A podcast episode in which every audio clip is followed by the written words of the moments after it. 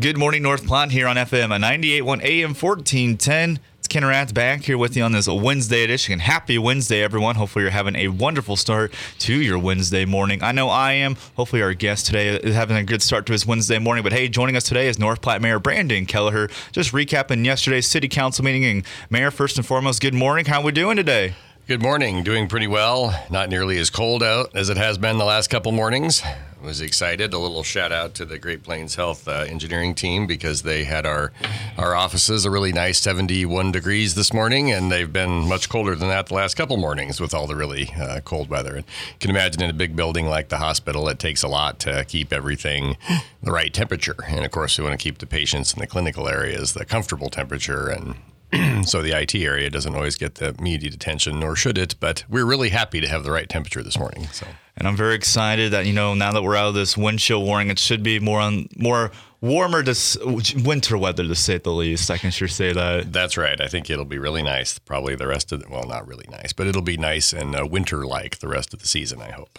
North Platte Mayor Brandon Kelliher joining us here today just to recap what happened at yesterday's city council meeting. Let's kind of talk about it. I know a big thing has been the rec center and the Cody Pool plans. Uh, kind of talk about that a little bit.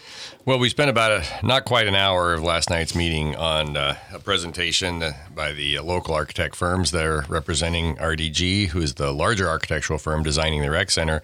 And uh, Grant Krieger specifically spent, with input from some others, spent quite a bit of time describing the plans for the rec center and also did a little bit on the Cody Park pool plans. Um, and the council approved uh, moving for moving the project forward to bid. So that's exciting step. That means sometime in the next 60 to 90 days, the project will go out for bid and we'll get the bids back. Hopefully they'll be within the budget. And if so, then we'll proceed with building the project, you know, probably beginning sometime around late spring or early summer this year. I know another big thing has been about has been just about the skate park in town. Kind of talk about an update on the skate park. Certainly, that's been a pretty frequently asked question here lately. And the skate park, we were waiting till we saw what the footprint of the rec center plans was going to be. And right now, if you look at the plans, you can see that where the skate park sets will be, uh, well, it'll be green space, or it might be might be sand volleyball, or but it's really near the edge of the parking lot for the new rec center. So the skate park will need to be relocated, which is what we thought would probably happen, but we thought we should probably wait till the the actual uh, rec center plans were complete. Now that they're largely complete, uh, we can set about figuring out a new location for the skate park and also what the new skate park will have, because uh, it will be more than just what it is today. Obviously, we have a little over a half million dollars to spend developing a new skate park. So we want to look for something that has some changes in contour or changes in elevation. You know, most skate parks have bowls or bumps or dips, or I'm probably not using the right terms, but something along those lines for the skaters. And we want to make sure that we have a skate park that has. Uh, uh, that has elements for people who are just learning to skate as well as people who are more experienced and some people who are really good. So we want to make sure we have those different elements so people can can uh, learn to improve their skating ability. So, were you a skater when you were younger? Oh no, I am not. But our in Kearney, our outdoor hockey rink, our roller rink is actually right next to our skate park. So it's always amazing to watch them do what they can do, but also they get mad at us when we accidentally shot our street hockey pucks or our street hockey balls into their skate park while they're skating. but it's a, it's a cool setup and it's really cool to see what uh, some of those you know some of those skaters are very talented. I don't think I can ever jump on a board like that and do tricks like they can.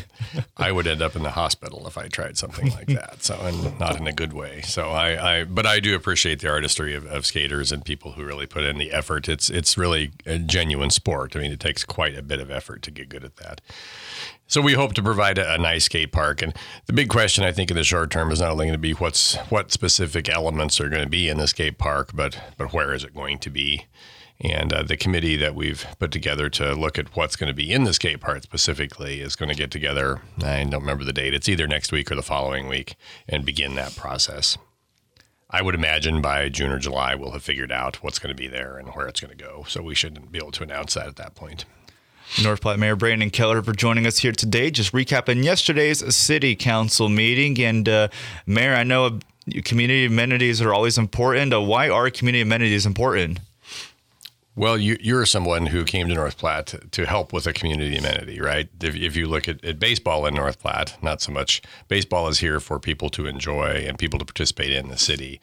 But uh, the Plainsmen were somewhat of a community amenity. I mean, it's something for people to do in the town and something, a reason for people to come and visit. I mean, that's what amenities are. So things like the rec center, the Cody Pool, uh, the skate park, uh, many of the businesses we have in our town would be would be considered amenities of one sort or another. Um, you've got to have nice restaurants. You've got to have things for people to do, volleyball leagues in this wintertime, you know, things like that. All those things amount to amenities in the community.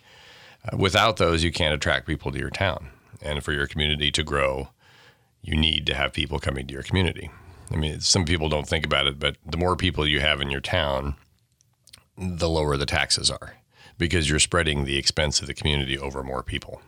Now, if you have a, a community that doesn't have very many people and you have a big town, then people are paying per capita more in tax. Whereas if you have more people in a smaller area, they're paying less, generally speaking. Obviously, there's going to be some oddities to that, but generally speaking, that's how taxes work. So it's important to have sort of right size your town. And if you want people to come to your town, you got to have things for them to do. It's that simple. I mean, if there was nothing to do here but your job, would you have moved here? That's a good question, to be honest with you. Uh, probably not, to be honest, since there's not really much, there wouldn't be really anything to do. Right. So if all you had to do was work, you know, you might come and stay for a while, but you probably wouldn't consider making your family here or, or staying over the long haul if you didn't have anything to do outside of work. Um, you know, there's a few workaholics around like myself, but um, but we like to do things once in a while too. So anyway, that's why community manager is important. It's something that your town has to have to grow, and we certainly want our community to grow and prosper. And we want people to live here to have a good life and have something exciting to do. And there's lots of fun things out here in North Platte I've, I've come to enjoy. Um, excuse me, like you know, so, looking at the small, like the, the, local small businesses. I've had the chance to go over. Finally, had the chance to go over to the new mall and just check out the stores they have there and Dunham's, and, and you know, I've walked through and it's like okay, there's some stuff, but also going to the Golden Ticket to watch a movie on Tuesdays where it's a little bit cheaper day. It's there's always some stuff. There's always something to do. I can sure say that. Plus, right now in the wintertime with the outdoor ice rink, which I hear has been pretty popular, so it's good to see that North Platte has stuff for folks. And then we got the new baseball team coming. Mm-hmm. Yeah, I am very excited about the ice rink. Uh, that is one area that we're probably lacking a little bit, and the new rec center is going to help fill some of the void there. Is but it's things to do in the wintertime. I mean, when the weather gets nice, boy, there's there's so much to do you can't keep up in North Platte actually. But during the winter months, if, if you're not an ice fisherman or something like that, you know the, your opportunities are definitely a little bit diminished. And so having a larger indoor spaces, which the rec center is going to provide, I think will be fantastic continue on our conversation with North Platte Mayor Brandon Kelliher. And uh, Mayor, I know this was a this was a PSA that came out last week and was going to be talked about at yesterday's City Council meeting. Is emergency snow route update? Just kind of uh, talk about that a little bit. That's right. We're this council was considering the opportunity to add some additional snow routes.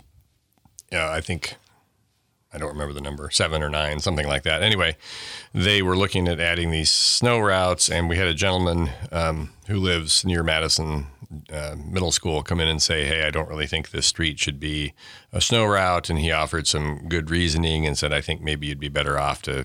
Take it to 19th Street rather than 17th Street, and so the count, the uh, city employees and the council will take that up at the next council meeting. We tabled it for now so we could explore what this the gentleman or the input that this gentleman provided.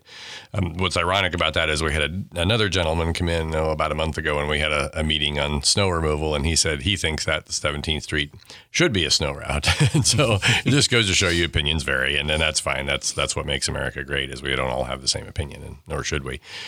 However, uh, it, it, at some point we do have to make a decision about that. But it's nice to have lots of information. It's nice to provide different perspectives. And I grew up on B Street. I lived in a house on B Street for thirty some years, and that uh, that has always been a snow route, at least in, for my entire lifetime. And so I grew up shoveling snow out of the driveway a couple times every time it snowed because the city would come by and, and plow it shut. I mean, that's that's just something that happens when you're on a snow route, and um, so that is it is something to consider uh, that you're going to add probably occasionally some work to some folks when we do declare a snow route.